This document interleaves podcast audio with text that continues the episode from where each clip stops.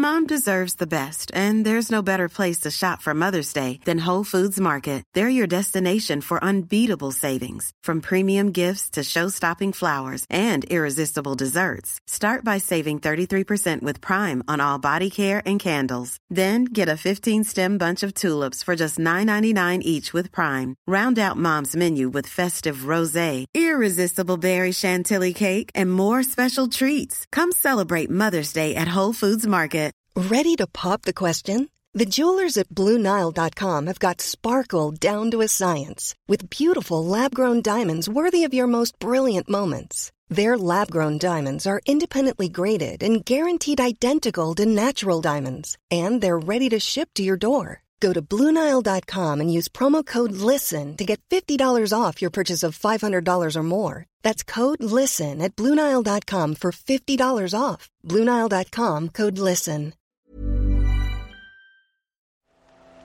The Telegraph. The Telegraph. Podcasts.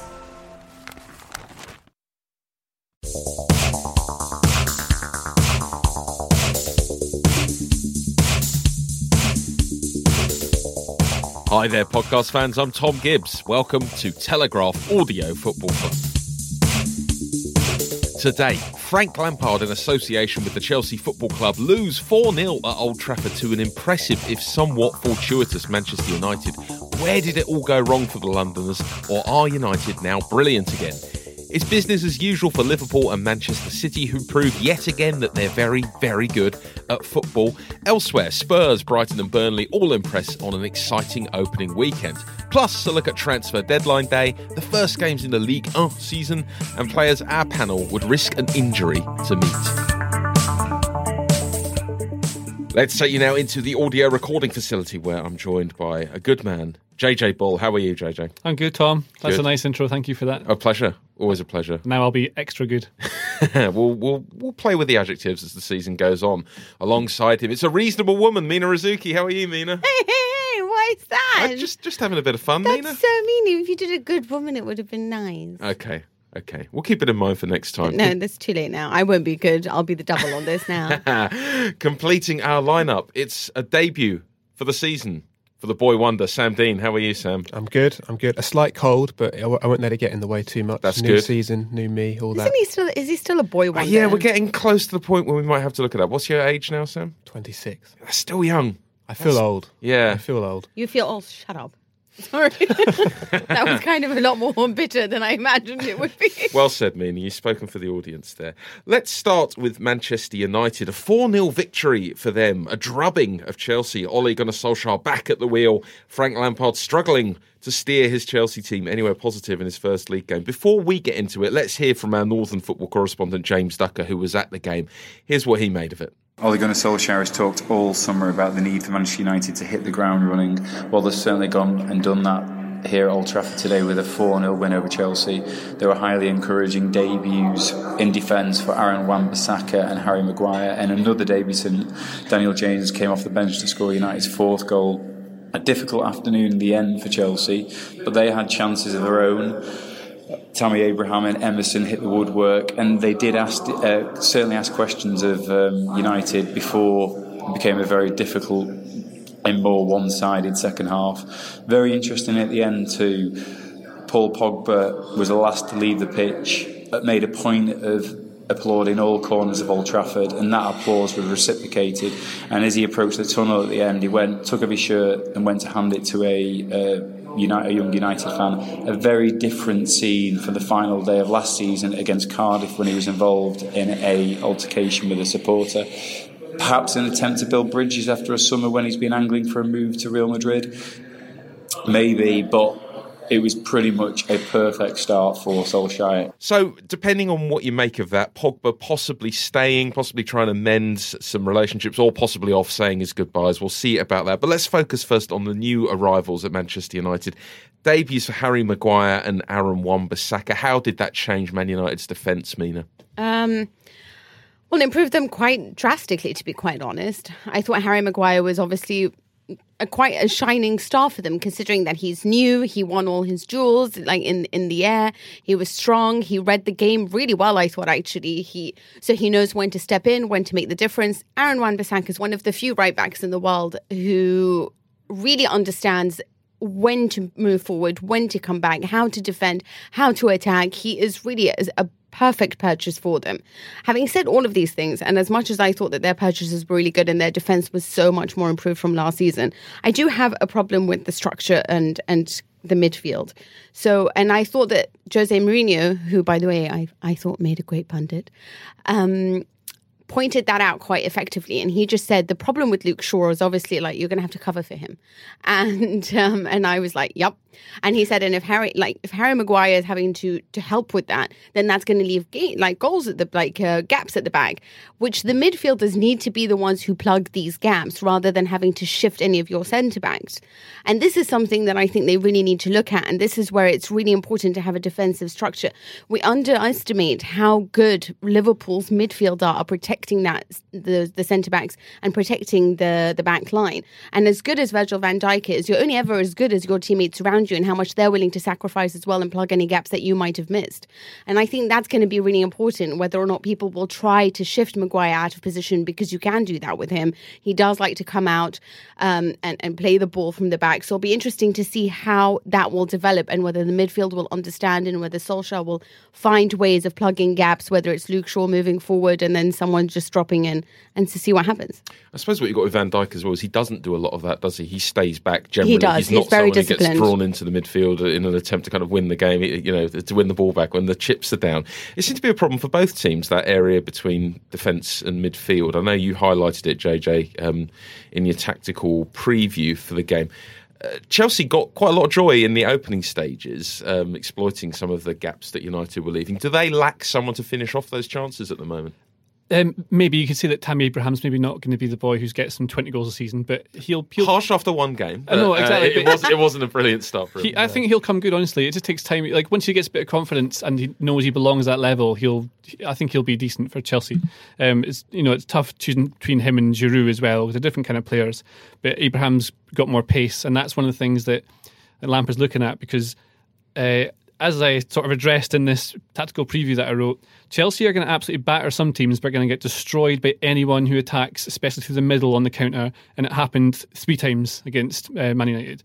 It's uh, it was so so so clear from watching it in pre-season where the problems are. And it's, it's, you can see it in build-up. So when Sarri had them building up from the back, you know, they'd be quite deep. The centre backs would be split, and then the full backs would push up, and then you've got three midfielders in Sarri's always in that kind of triangle. Um, but now Lampard wants them to not just tip-tap for the sake of it. It wants to get the ball forward. It's kind of more direct play. And it's definitely him in transition at the moment. Because you see, like in pre-season, for example, we'll come into Man United in a second, but in pre-season what was happening was the, the centre-back, rather than passing side to a full-back or inside to Jorginho, would just play it straight forward to a midfielder. Normally, actually, one of the wide forwards would drop into midfield to pick it up. Like Pedro would come from a wide position to deep to pick it up, who would then turn and hit over the top. So it's like three passes would get you in behind the defence rather than one hundred ninety getting you towards the final third when Jorginho was doing all his bits and pieces. But you saw it here against Man United that if you do that and your fullbacks are really wide and high like they're meant to be and they, you're playing a ten rather than three midfielders, so you've got Jorginho drops between the two centre-backs to make it a three, then you've got another one floating about who was Kovacic and they swapped around a little bit. Just but um, and it's floating around, and you've got a ten who is Mount at times and Barkley at times. It means there's this huge gap between defence and attack. So if you lose the ball, and especially if you're playing direct passes, like Zuma's not the best passing out in the back. He's he's a good player, but he's not good best at that. It means that the turnover possession just leaves you vulnerable right through the middle. Liverpool will go to town on them if they play like that ever again. And Man City exactly the same. I'd imagine most coaches will be watching that, hoping they get to play them early before Lampard works out. Just a perfect game for Pogba, wasn't it, on Sunday? Like you yeah. could absolutely thrive with that, with that sort of, sort of direct balls over the middle. Just seems to suit him incredibly well. Although Frank Lampard said afterwards it was never a four nil. I had a bit of sympathy for him, Sam. Did you? Did you agree with that? Uh, yeah, I think so. I think watching it, the balance of play was relatively even. I thought, J J, you're completely right about them getting exposed through the middle. But when Chelsea had the ball, they were quite... I think quite neat in their build-up. They made a few chances, particularly in the first half. Good, good players, though, don't they? So you'd expect them to. Yeah, but they, they were doing fine. They were more than holding their pulling their weight, really. And then the issue they had was that at one end of the pitch, the ball wasn't sticking to Abraham. He was just letting it go every time. He wasn't holding it up well enough. And at the other end, Zuma was struggling and it was erratic. And the, the penalty he gave away was, was stupid. And he also a bit loose with his passing, as you mentioned, J J. Mm. So there's sort of, at either end, they, were, they had weaknesses. But in the middle, I thought they, they did some quite good stuff. And I was particularly impressed with Mason Mount. And I know Lampard was bemused that Mourinho had sort of criticised Mount afterwards. And I thought Mount had a really good game. He was sort of involved all the time. He took some good, put some good deliveries in, did set pieces, and was sort of. There's only one. There was a big chance he had when he tried to cut back for. I think it was cut back for Abraham, and he sort of scuffed it, and that was a big, a big moment. I think at one nil. But um, beyond that, I thought he had a really good game, and, and Chelsea had quite a few encouraging moments despite a pretty depressing scoreline. Hmm. I don't know. I'm going to be honest here. Um, from last year, well, last week when we were talking about all the, the Zen-like approach and how everyone was going to be so patient with Frank Lampard because he's got this youth and he wants to promote it. Firstly, I don't reckon their youth are as good as what United have when it comes to youngsters, if I'm honest. Um, uh, I do think Martial and Rashford are exceptional players who who have the... who it's different when you're building them up or giving them more of a chance um, over like a Lukaku or whatever it is, because one of them has been playing Champions League football with Monaco. One of them is like, you know, a prodigy. Um, I'm not saying to you that Tammy Abraham's not going to be that kid, but from just judging the way that he's playing the game, there's a lot that he needs to learn, and that's going to take a lot of time, from holding up the ball to timing his runs, because there were just so many chances that it would be a tap-in if he timed his run perfectly. Of course, you know, we've seen Sterling grow in, and, and, and there's nothing to say that these guys aren't going to be even better than whatever United have. But I think that, you know, what irked me a little bit was that he said it was four mistakes and that's why we were done. No, it wasn't four mistakes. We saw Solskjaer in this side. We know that they don't have a midfield. When you don't have a midfield, your only option with pace up front and no midfield that can control the game is counter-attacking football. We knew that at one stage that's what they're going to do. So your mistake is not having found a way to, to try to deal with that. The fact that they didn't have to do that in the first half and that you dominated was luck. It wasn't that you guys were stu- stupendous. They, they are a counter-attacking team, and you have to see that that was going to come at some point. So where was the benefit in what what did you try to do to make sure that that doesn't happen? And yes, you know, there is the Kurt Zumas and stuff, but they shouldn't be exposed. You know, you shouldn't have to put them under that kind of pressure. I do think there were lots of attacking mistakes as well, and that wasn't noted either. There were many chances that you had, and you should have converted them in the first half, but you didn't. What I wanted him to come out and say, it wasn't for individual mistakes. It's like, guys, if you want me to work with this team and you want the youngsters to progress, then we're going to have many games like this. Let's not beat about the bush. This isn't just about a couple of mistakes. This is the fact that this this is a young squad, and it's going to take time for Tammy Abraham to realize when to do this and when to do that, how to hold the ball up, how to work with his teammates. It's going to take time that I get back some of my veterans who can help with this, whether it's Kante, who's fit enough to do that or not. But I thought that he, him coming out and looking a little bit defensive in the way that he was saying everything, I, I don't think was realistic. Yeah, not a great look for him. Leicester at home next up for Chelsea, which feels like quite a big game already for Lampard. Let's just return briefly, Mina, to uh, the matters off the pitch. What did you make of Mourinho in the studio? What, why did you like him? I loved him because I just think that he's very, like, matter of fact, you know. He didn't look delighted to be there. No, no. Very miserable. And he was desperate to be like, I can't wait to get a job, you know, like back in football, so I don't have to do this.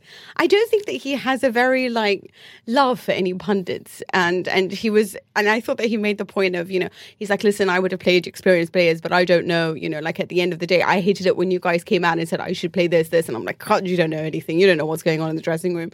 And and I thought that that was a very, like, um, interesting thing to say, because he did say, you know, why aren't there no more experienced players for Lampard to be playing? But at the same time said, I don't know what that is. I don't know what's going on in the dressing room, who's available to play. I would have done this, this, this if I had a full team, but, you know. And I, I just feel like he was kind in, in, in when he was trying to say something, but at the same time, very matter of fact, which is why we love him, because he's blunt, right? Yes, he should work well in that role, I'm sure, until someone gets very desperate and gives him a job. Let's move on to the two favourites for the title, Liverpool and Manchester City. Impressive starts for both of them. Both of those games, for different reasons, were potentially games that those teams might not have been taken that seriously, potential banana skins. Was I wrong to expect anything else? Was it inevitable that Liverpool and Man City are just so well managed and such well-oiled machines that this was always going to be two big wins? I don't know. I mean, it's the most competitive league in the world, except there are a clear front two who are quite a lot better than everyone else. Um, I thought Liverpool were outstanding because Norwich did well, and I liked the way that Norwich came out and um, tried to put them back a little bit. Maybe weren't expecting it. Um, and they did well. Timo Puki's movement off the ball was fantastic. His goal was really well taken, and they'll do well this season, I think. Uh, Man City are just a different level. Like, West Ham didn't know what to do with them, and West Ham are good. Uh, Pellegrini was moaning about Pep's tactical fouling, but I mean, it, that's just how you do it. It's, but then you hear all these different versions of the same thing as six-second press and all that. But if someone's coming towards your uh, your half of the pitch and you don't want them to do that, you foul them. No one moans at Spurs doing it all of the time. Like, Man United used to do it all of the time. It's just stop and play so you can reset and get back into shape. But um, Raheem Sterling's two goals, well, he should have... that. Little, little bit where he maybe would have had three, would he? But... All right, we're, we're going to have to do this. As, as you know, Audio Football Club fans, your guarantee this year is we're never going to discuss V A R for longer than one minute on every podcast. Let's have a let's start the timer, producer Joel. Let's let's get it going. So the V A R thing in the West Ham game, I agree with Adam Hurry, who has basically said over the weekend that offside is a matter of truth.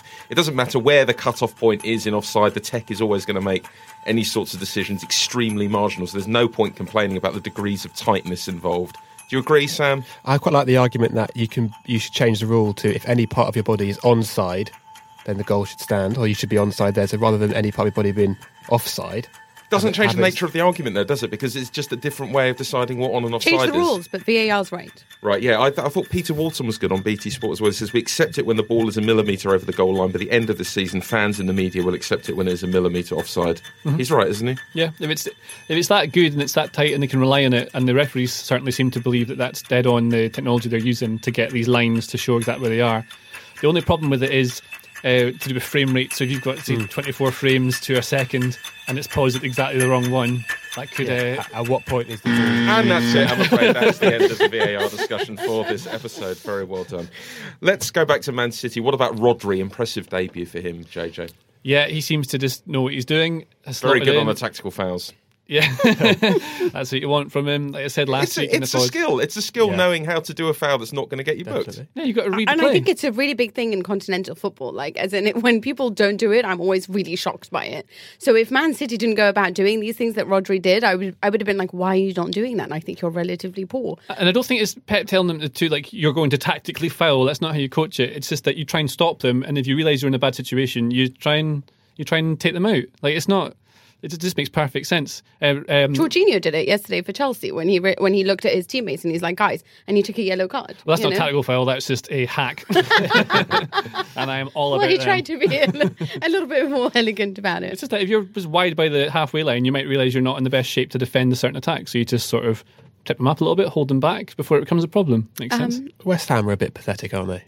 West Ham's record at home to City in the last three or four years is, is abysmal. Like, they just ship at least four or five goals every time they play them at home.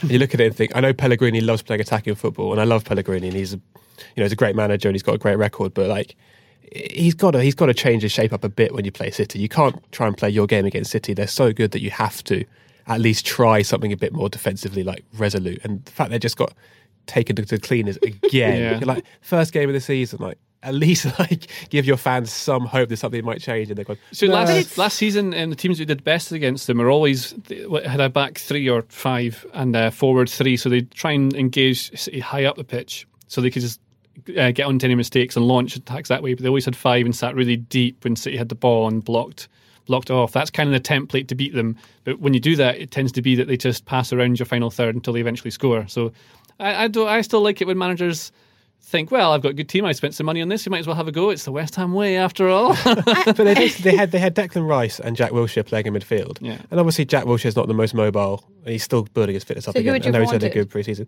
A third body. Lanzini played number ten, but Lanzini's not, he's a creative player, he's not going to get in the way of the City sort of passing machine. And you just look to the, all those players like De Bruyne, Rodri, David mm. Silva, Mahrez coming in, like it's completely outnumbered. But again, you can see he's going man to man, you could have that your ten's going to stay on Rodri to make sure that he can't Um, link play all the time there, and then you have your other two bodies. Wilshere and Rice would be um, man-to-man with De Bruyne and Silva. Was the other one playing, was it? Mm-hmm. Yeah. yeah, but you, you're not going to win those duels.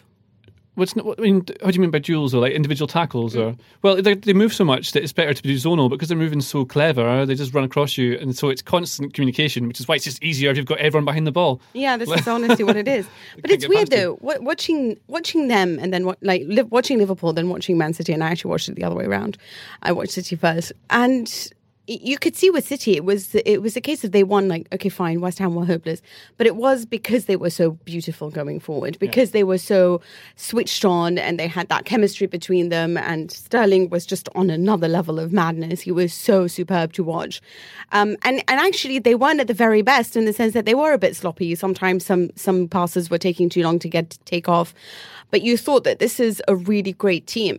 Incidentally, when I was watching Liverpool against Norwich, I spent most of my time just laughing at that Norwich backline. Yeah. And and with I don't mean that with like a, you know, disrespect, but I understand that they want to play attacking football.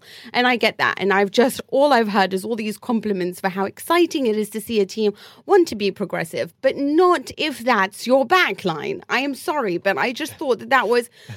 I was just sitting there being like, this cannot be happening. Am I the only person that's like, are you crazy? Get somebody back there or offer some protection. This is still Liverpool. Like, at least I get it. You want to go and do something. Maybe they thought to themselves, we're not going to win against Liverpool, so let's just try having fun. But I do think that it, in terms of going forward, like, these guys had no awareness at the back. Handley, for me, is just, no disrespect, I'm sure he's a really great guy, but really on, on a Premier League centre-back, he's not going to cut it with the way that he was playing his football. He had no awareness of what's going on. I've seen him, I saw him a couple of times pointing to where other players should be, and it's like, well, you're not in the right position, dude. So it, I, I do feel like with that, I just, I have no idea how Norwich City are going to stay up. I, I mean, I don't know. There are going to be teams that outscore them, you know? So it's not like their front line is so good that another team, like, you know, your Evertons, your Leicesters, these guys are going to destroy them with that back line. Something I did really like about Norwich is when they did score their second half goal, so slightly on the edge of doing this, but Timo Pukki did, like, try and get the ball and run back towards the centre circle. Like, come on, we can... And it's like, no, come on. We're not convincing anyone here. And people are like, yeah, but he, he's already established himself as a Premier League player. That was such a great performance. It's ninety minutes, yeah. Let's let's just wait a, wait a second. In context, that right. They're playing at Anfield against the European champions, one of the best attacking sides I think I've ever actually seen.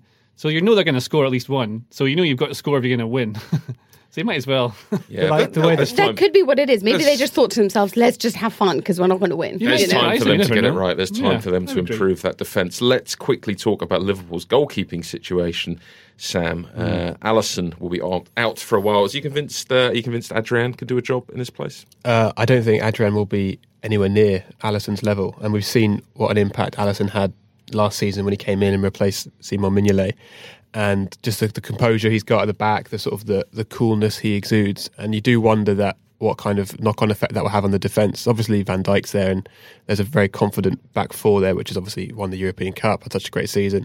But you do wonder if that will be a, a major, major issue for Liverpool going forward. Because Adrian, obviously, he, he's not really played that much football in recent years. And he's obviously, he was a good, West, good, goal, good goalie at West Ham a few years ago, but He's he's not a top-level keeper at all, and Alisson's one of the very best there is, so there's no way that doesn't have an impact. I will just say that Alisson and Adrian does sound like a really lovely nineteen eighties wedding, uh, which I'd be delighted to go to. J J, we've had a listener question addressed to you from our friend Lubanza Chama, who's got in touch via A F C podcast at telegraph dot co dot U K. He says, how best can a team trying to play out from the back take full advantage of the new rule that allows defenders to be in the penalty box during goal kicks?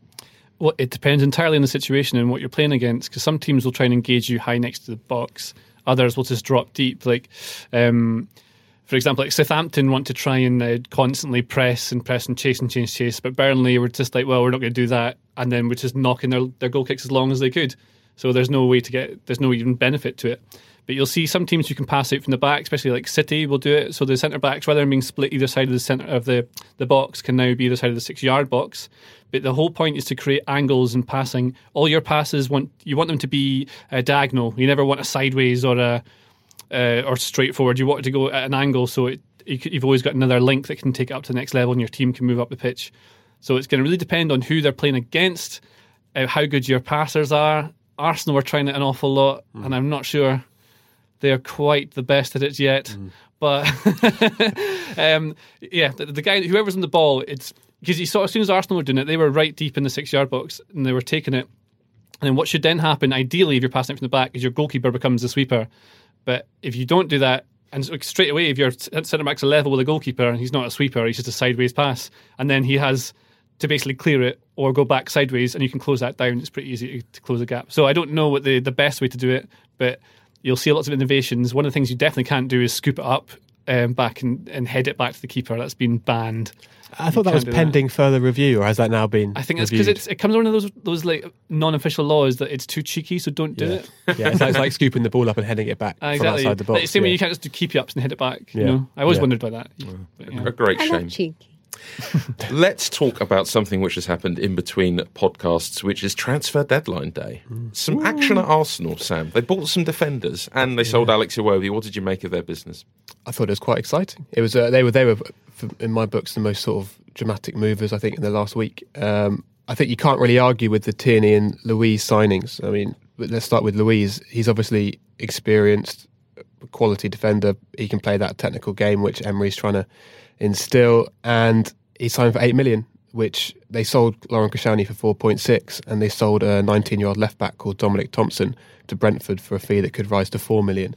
So they more than made their money back on David Luiz already, and they've essentially just swapped Koscielny, who's a year older and a lot more defense, a lot more physically frail, for one of the one of our, one of the best defenders the Premier League's seen in the last four or five years. So that's really on, high praise for David Luiz. Do you not think? I mean, he was a key key part of the Antonio Conte's team that won the league. He was a, a central figure to Sarri's team that came third and won the Europa League. No, he definitely He's, achieved success, and he was part of the Brazilian team that was also smashed seven one. But yeah, I, yeah, I do... no, of course. I mean, no one's saying that this guy's like the solution and the best centre back in the world, but he, I think, in the last few years, I mean, can you think of one high profile mistake he's made the last couple of seasons? I can't. That's probably on Wyscout. There's a way. Also, as well, because he's, um, I think he's probably.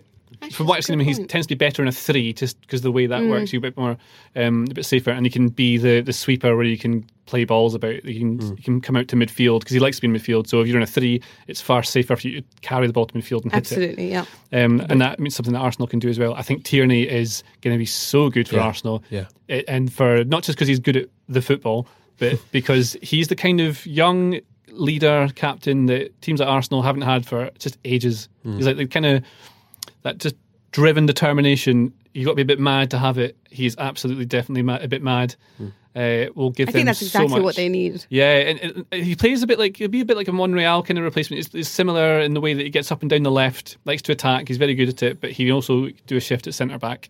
But it's what he brings, kind of character-wise, that team that makes him such a good buy. A fun fact about Tierney: um, he broke Aubameyang's club record for the uh, vertical leap in the medical, which is when you hands on hips and just jump up in the air. Really? He got, he got the club record. Of, yeah, apparently yeah. that's because they showed him how much he's getting paid per week. Nicely done, J J. Elsewhere on transfer deadline day, Wilf Zaha denied his move to Everton, seemingly quite annoyed, but got a lovely reception at Palace on Saturday, so I'm sure he'll tough it out for another six months at least. Andy Carroll has gone back to Newcastle, possibly to restore his waning powers, but I like quite that possibly move. Not. Yeah, maybe. Maybe that'll work. I really want him to be good again. Yeah. I love Danny Carroll. I liked his cab. Icon. It's like, yeah. nice. nice. What about Spurs, Mina? Two late signings for them, Lo Celso and Sessegnon in. Are they looking better than they were last season, and do you think they should keep Christian Eriksen? It's a difficult question to answer because obviously Eriksen was so the difference maker in their, in their match against Villa. He came mm. on and it just looked like he was... Just Change the, the game. Yeah. yeah, he changed the game for them. Um, having said that, they didn't play Lo Celso, and he is, um, or Sessegnon actually. And um, for me, Lo Celso is one of those rare talents that you have um, so beautifully, um, so beautiful in his manner, his, his vision, his touch, his technique. Um, the fact that he can play in, in the midfield, or he can play as a false number nine, his movement, the way that he reads the game. So potentially with him around, you don't necessarily need Eriksen if they all find a way of like coming together. You've got you've got you've got options there. I would like Eriksen to stay because I still think that while he may not play every single match, he knows how to make a difference. But I, I do think that they've got some they made some good purchases, and I'm excited to see Ndombele next to Lo Celso. Also, uh, Vertonghen was on the bench. Well, not even the bench. He wasn't mm. even in the squad, which apparently was a, just a decision, Pochettino mm. said. But mm. he was sat, I mean, I'm not saying he's done anything, but he was sat in the stands next to his teammates with sunglasses on, looking very much like he'd just come off the back of a five-day stag do. So maybe that's what happened. Well, yes, let's ask the lawyers about that one. Let's stay with Spurs as we wrap up the rest of the Premier League weekend. A good debut for Ndombele, Harry Kane back looking sharp, J J. They must be feeling optimistic after that victory against Aston Villa, coming from behind too. Mental strength from Tottenham. Yeah, I really liked how Villa started this game, and I thought they were doing really well. and like Mina says, Christian Eriksen came on and pretty much changed the game. Uh, there's a few little individual errors that led to the goals. Jack Grealish mm. in the first half especially was, was great at um, he likes to drop deep, get the ball, and then his first touch takes it just like a teasing amount away, so someone goes to close him down, and then the next touch is a foul. He does it all the time. But in the second half later on in the game, I think Spurs are wise to this and just knew if you just go up to him and get it without letting him fall to the ground, you're going to be able to get away, which is exactly what happened for, for Kane's goal. Um, yeah, I think Spurs uh, looked a lot better and I thought they would be straight away at the start of the season, and it's a good score, like three one, although it did take a while to come. Hmm. I wonder whether that, physicality was something. I think the issue that Villa had was that they had Wesley up front, and he was just. I mean, I mean, it's tough, a tough first game in the in a new league, but yeah. like he was not holding the ball up at all. Like we were talking about Tammy Abraham earlier, and Wesley was even like even more loose with his touch. And every time Villa tried to play forward and play off him, he just sort of surrendered the ball, and Villa and Spurs are back again. Mm. And you can see why Grealish felt like, and we said it in, as you say, J J, in the first half, Grealish basically was doing one-man counter-attacks, just getting the ball and just running with it. Because he, he basically is, decided, he is good, isn't he? I can't trust He's Wesley. I can't pass the ball yeah. to Wesley because he'll lose it, so I'm just going to run it myself. And that was what, in the eighty-sixth minute, that was what cost him that, that winning goal, really, which is when Grealish looked up and thought, oh, no, I'll go for it again myself. Got caught in possession, and then yeah. the ball but he comes is, to Kane. He is sort of the quality guy, but you looked at, also at the end with Jack Grealish, and you felt like he, you know, he sort of wasn't aware of his surroundings and then got dispossessed quite easily, and obviously that led to the goal. And I just thought that I didn't know whether they were just, when I say physicality, whether they were just really tired. Might have been, yeah. It was a tough game, um, and there's just maybe maybe the event. You're like, wow, we're doing really well here. Let's not make a mistake. Yeah. And then it feeds in. I thought Trezeguet, new signing, he, he was very good. And John McGinn was excellent. John McGinn is John such McGinn a good player. He's a really good player. Yeah. yeah. Yes, high so hopes Villa. I'm sure we'll be f- hearing far more about this and on that sort of tone from Matt Law as he returns soon to the audio recording facility. Result of the weekend, Sam, for Brighton, three nil at Watford. All their stats in that game were so far up on what they were under Chris Hughton. Um, Graham Potter seems to have completely changed the way that they play. What did you make of how they performed? I thought that was a remarkable transformation, not least because it's pretty much the same players who were there last year. It wasn't like the new ones all started. Trossard was on the bench, uh, Mopé was on the bench. Yeah, and not only that, players who had previously been in the team and not looked that good, like Dan Burn, the centre back. Yeah, exactly. And the, the, I think it was the third goal, the one that Mopé scored, when Dunk sort of put the ball up in the middle of their back back three, sort of charged forward, then played like a defense, yeah, yeah, like yeah. a defense splitting pass, and that. I mean, Dunk's got a good a good range of passing him, but we've never seen him do that before, and Hughton never that sort of incisiveness going forward and that bravery in the pass, and that I think spoke a lot about what Potter's instilled there. And I think, I mean, I I spoke to Potter uh, when he started at Swansea last year, and I also went out to Sweden to speak to him uh, the previous season. I think he's a really engaging, interesting guy, and he's got a master's in emotional intelligence, and I think he understands how a millennial mind works. And people always talk about, you know, Mourinho had that great hold over people of a certain age, but then when younger players came through, they were perhaps used to being treated differently, didn't like being shouted at as much, or that, you know, that cliche that's been stuck to Mourinho from that. And uh, I think Potter's sort of ten years later, he's the one who's got, I think, this sort of natural connection with that with that age group, and I think a lot of young players are really buy into what he's trying to do. I don't doubt that, but a master's in emotional intelligence does sound made up. Was it from the University of Life, by any chance? Isn't that something you either have or you don't have? Like, you either have, like, I don't know, you either have E Q or you don't. I can't imagine you being taught that, you know, like, I don't know. I but he is he is the Lord and Saviour. Like, as in, can I just say something? I feel like, J J, you thought Brighton could go down, right? Uh, based off what I saw last season, yeah. Based on their squad, it's a bit thin. On, on the squad, yeah, what they've got. And then, but I, I've been going through this uh, Brighton's game. I'm writing a, a little tactical piece on it just, just now, and you can see Potter's hands all over it straight away. This is what it is. Specifically, he's so smart. There's di- like there's just diamond shapes all over the pitch. So they defend in diamonds, like literally the one player at the tip, one at the bottom, and then two wide. But they're all over the pitch. So when they go wide, it's a different. I mean, and the players are swapping position um, during these moves, overlapping, underlapping, to keep that shape. And uh, they, let, they let it go for a little bit at the end of the first half, which is understandable, just new to it, and they were a bit scrappy in the second. But as soon as they put on uh, what's it, And- Andone, is that his name? Mm-hmm. Andone, yeah. Came on, uh, that seemed to like wake them up again, and that's when they started scoring again. He took two. gambles. He believed in the guys that, you know, had come on last year and didn't do anything special. One of the reasons why they didn't go around, I mean, they did spend money, but it, they didn't want to spend so much, was because they thought that this is... this is a man who can rev- who can change our team. He can make the ones that didn't do very well perform a lot better this mm-hmm. season. And I just think that he makes it fun for everyone. So you do want to engage in this, like, you know, diamond defending or or being like it, everything is is done in a way where you don't feel like it's a chore and you have to do this. It's not like you're being pressed, being like, win the ball, win the ball. He's he he has such a connection with his players, and he's got such crazy ideas, but so smart because he studied so much that I, I feel like Potter, f- for me, I mean, I, I want I want them to be in top ten, and what, I think they can manage what, it. What Potter does really well is improve players, as you say. I mean, you look yeah. at last year, Dan James went from pretty much unknown Precisely to that. being a twenty million pound winger. And even Ollie McBurney got a twenty million pound move for Sheffield United. Like, yeah, I mean... These are, these are, yeah, come on. That's proof of a wizard. yeah, yeah he's indeed. But and Donny's going to be good for them. But he's too. a coach. He's, he's not just a manager, he's a coach. Yeah, and he makes see, like, yeah, who's a coach who can also... is a very talented manager, whereas I think we might be seeing some managers who might have been better suited as coaches. mm. Oh, there's going to be a lot of that. Yeah. Another three nil victory for Burnley against Southampton. Was this a case, J J, of Southampton being ropey at the back or Burnley? Burnley just attacking well and being clinical? Burnley are just a nightmare to deal with when they're launching it forward and you've got fridge freezers running straight at you. That's exactly what they did. Like I said a bit earlier, Southampton really wanted to just like, they want to press you high and they want to engage you and like go at you and carry that momentum in. So Burnley are like, well, you're not doing that, hold them at arm's length and then just shell the ball up towards the big lads. Uh, really well taken goals, like all three of them are, are really well taken. Southampton will be fine this season, I really think that'll be quite good, but Burnley are just really very, very, very talented at getting these big lads to score goals. Did you see Ashley Barnes was spotted in Five Guys after the match, still wearing his Burnley tracksuit? Is that right? Going post-match meal, which I think just it's just it's just so Burnley. Yeah, that's, it? That's, that's, that's, burger that's, and chips. That doesn't, doesn't suggest there's uh, much of a dietitian uh, yeah. culture at Burnley, or at least not not a powerful enough dietitian. What about Billy Sharp, Mina? A goal on his Premier League debut for Sheffield United. Played a couple of games for Southampton, of course.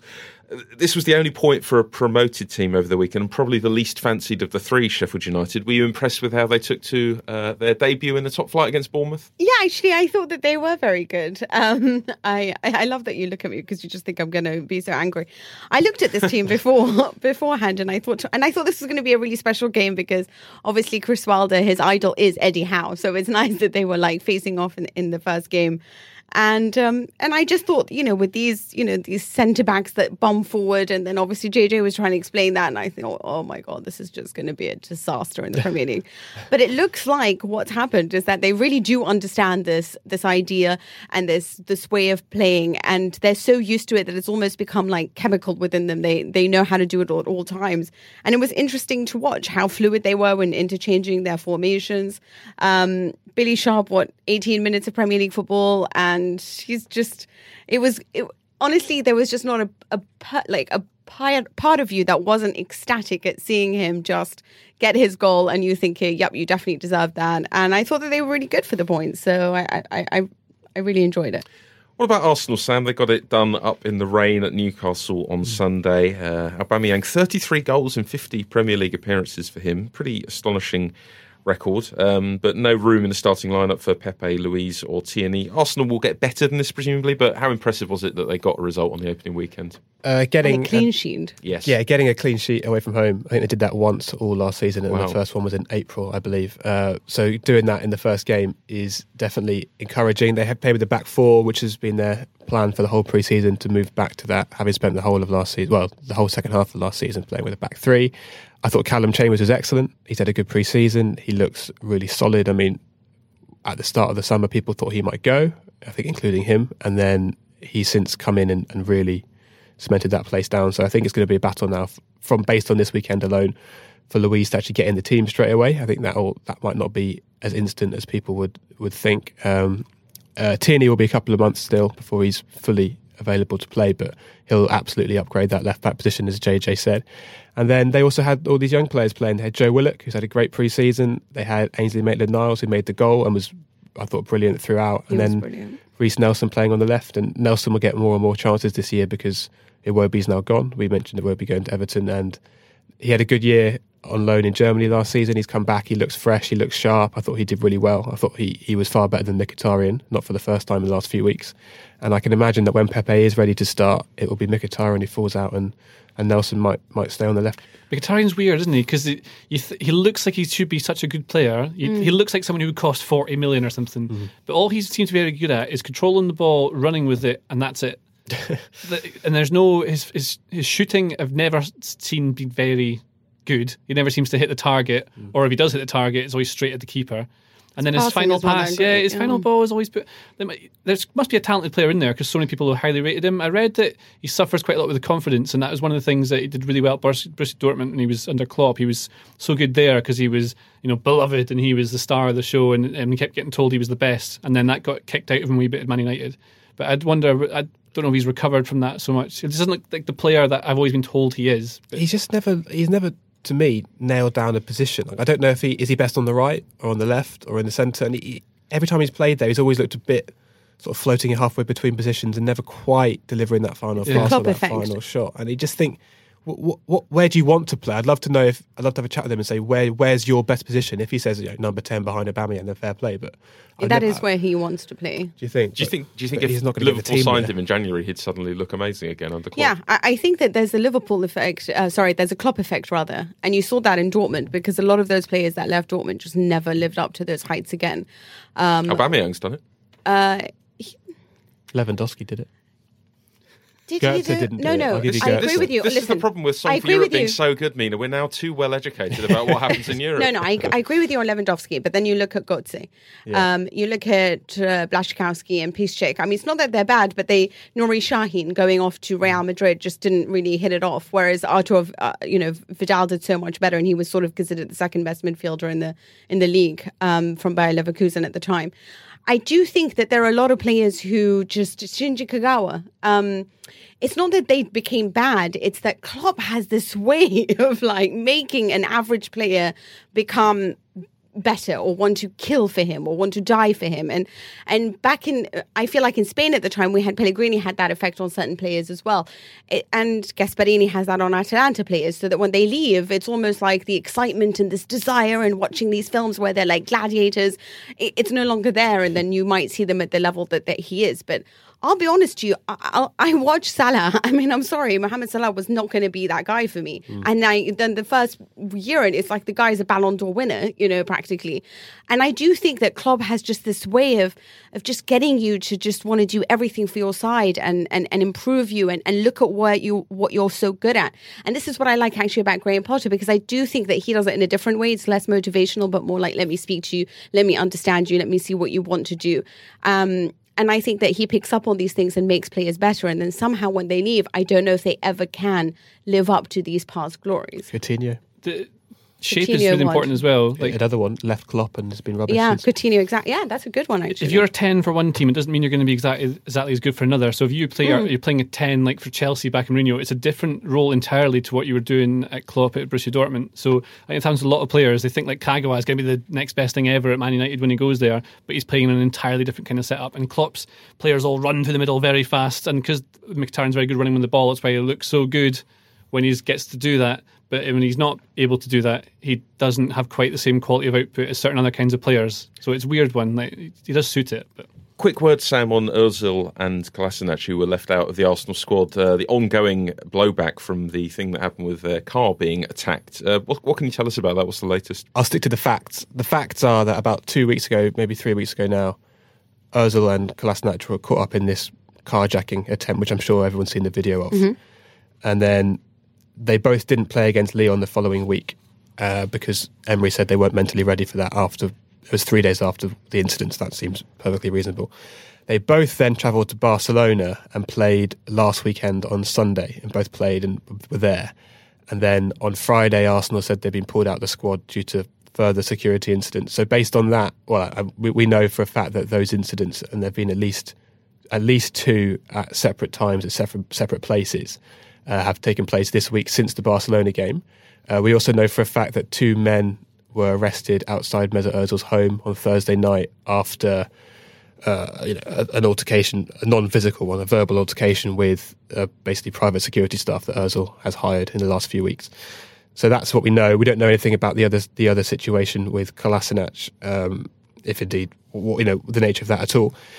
That's what we know. Emery says he doesn't know when they're going to be available to play again. They're clearly very much upset by what's going on, which you would be, and I imagine their families are too, particularly if there are threats at their homes, as was the case with Ozil. So this is, I mean, I can't think of anything similar to this, I mean, in terms of preventing players from playing before. I mean, obviously Andy Carroll had the held, held up a gunpoint incident, which was horrific, and there have been loads of burglaries and robberies when, when players are, are out playing because they're on T V playing, so the burglars know they're not at home. But I can't think of any incident where two players have been deliberately left out and told and told their team, basically, I don't want to travel with my with my squad. I want to be with my family because of, I'm scared of their safety.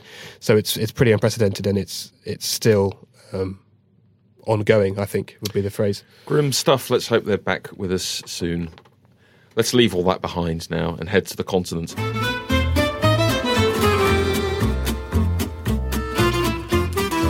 Merci beaucoup, Jules et Jim, pour le Gypsy Jazz Swing Spectacular. Let's talk about France, Mina. It's wow. A song for Europe.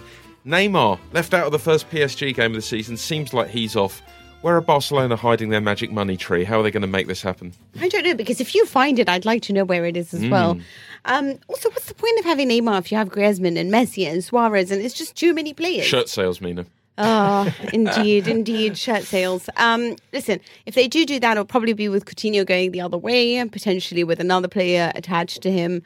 Um, so that'll be interesting to see. They do really want this deal to go through, but right now they're trying to like look through the sofa to see if they've got any spare dimes to add to, to their collection to try to purchase Neymar back. Um, in the meantime, I think that their interest is is even more like they're even more annoyed about everything because Real Madrid have now been linked to the player. And while I don't think Zinedine Zidane wants him because he really wants Pogba, he wants that midfielder, uh, I think that Florentino Perez really wants a commercial revenue um, sort of avenue, the way that Ronaldo provided for, for them before. He thinks Neymar can provide them with that now. Um, As did a, a survey and asked Real Madrid fans how many of them want Neymar, and sixty percent said they don't want Neymar. Um Juventus were also linked with him, but they're they're trying they're too busy trying to sell Dybala to somebody who'll take him, so they don't actually uh, have the money for him either.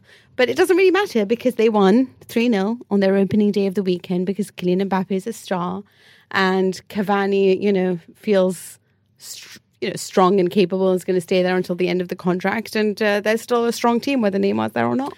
Another three nil in Ligue one over the weekend was Monaco losing three nil at home to Lyon. A very soft post-V A R decision. I'm not going to start the clock because we won't be discussing it. Uh, Cesc Fabregas was sent off for Monaco. How broken are Monaco on this evidence?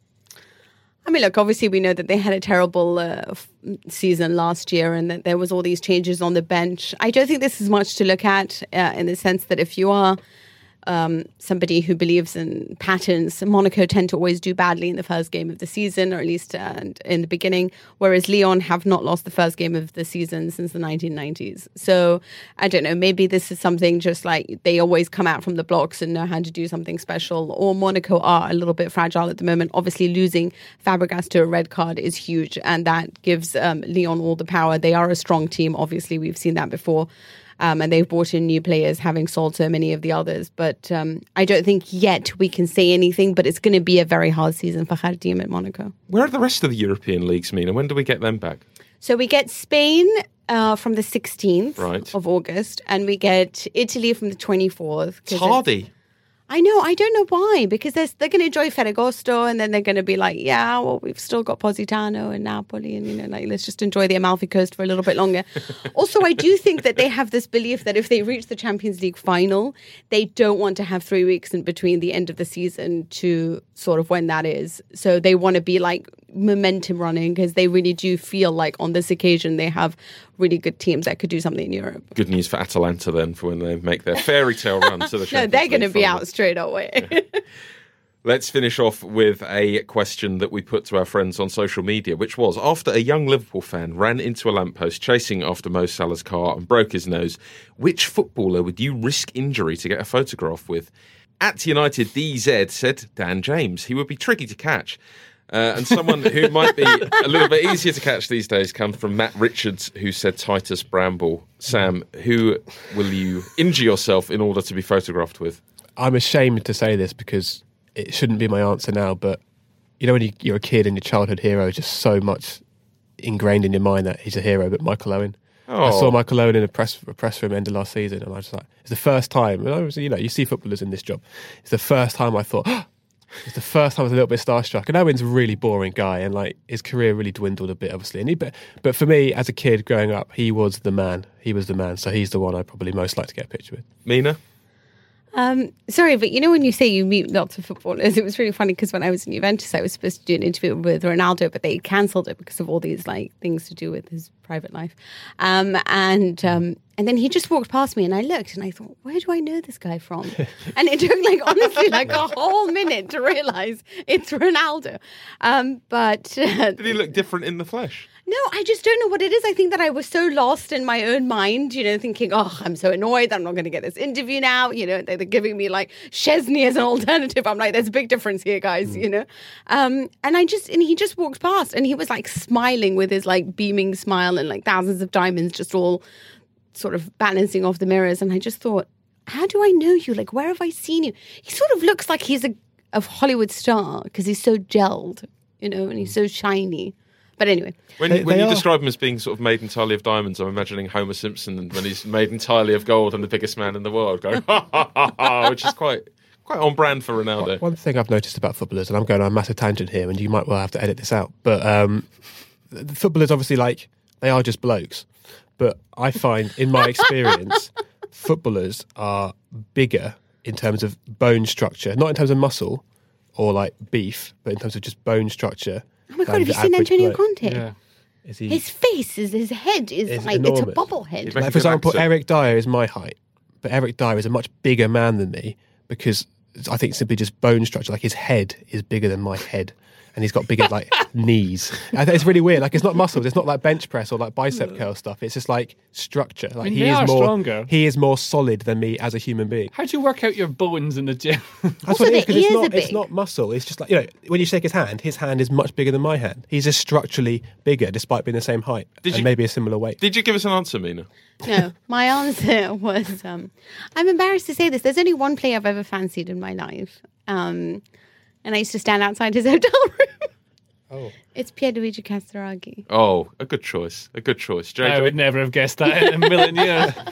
uh, I always used to, I used to love Alan Shearer when I was growing up. God, he was good. But um, I've actually waited outside Pataudry a couple of times to try and uh, get the players' autographs. And one day, Ebby Schofield, the then manager, came out and we got him to sign our shirts. And then me and my pal told him all the football manager wonder kids he should sign. And we almost got relegated. Redondo business. Would have been one I would have killed myself for. He was my favourite. Redondo? Player. Yeah. I mean... Never dramatic, Mina. Never dramatic. That's your lot for this week. You can contact me on Twitter if you would like to before next Monday's episode. It is at Tom with an H Gibbs on that website. We also have an email address. You've heard it once already in the podcast. Why not hear it again now and send us an email? We'll read out the best of what you send us. The address is a f c podcast at telegraph dot co dot u k. Don't forget to subscribe for the podcast. Just look for Audio Football Club wherever you get your podcast. You can leave us a review as well, if you like, on Apple Podcasts. We had a lovely one this week from somebody calling themselves Comedy, Comedy, Comedy ninety-two, who says that we swerve the puns and in-jokes of every other football podcast, their capitals, but still keep things light and entertaining while being really insightful. Look, if you want to join Comedy, Comedy, Comedy ninety-two and have your nom de plume read out into this microphone, then please leave us a review. They're very helpful to us indeed. Thanks a lot. Thanks also to Joel Grove on the buttons, and thanks to you for your company. I'll talk to you again soon.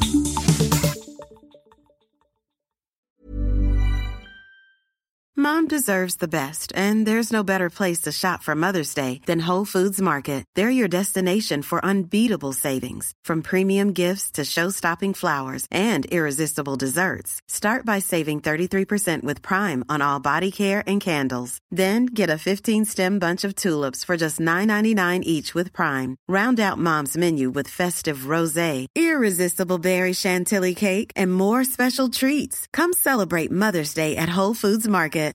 When you make decisions for your company, you look for the no-brainers. And if you have a lot of mailing to do, Stamps dot com is the ultimate no-brainer. It streamlines your processes to make your business more efficient, which makes you less busy.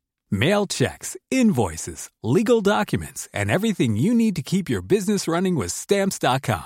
Seamlessly connect with every major marketplace and shopping cart. Schedule package pickups and see your cheapest and fastest shipping options from different carriers. With rates up to eighty-nine percent off U S P S and U P S rates. And with the Stamps dot com mobile app, you can take care of mailing and shipping wherever you are. Make the same no-brainer decision as over one million other businesses with Stamps dot com. Sign up with code PROGRAM for a four-week trial, plus free postage and a free digital scale. No long-term commitments or contracts. That's Stamps dot com. Code PROGRAM.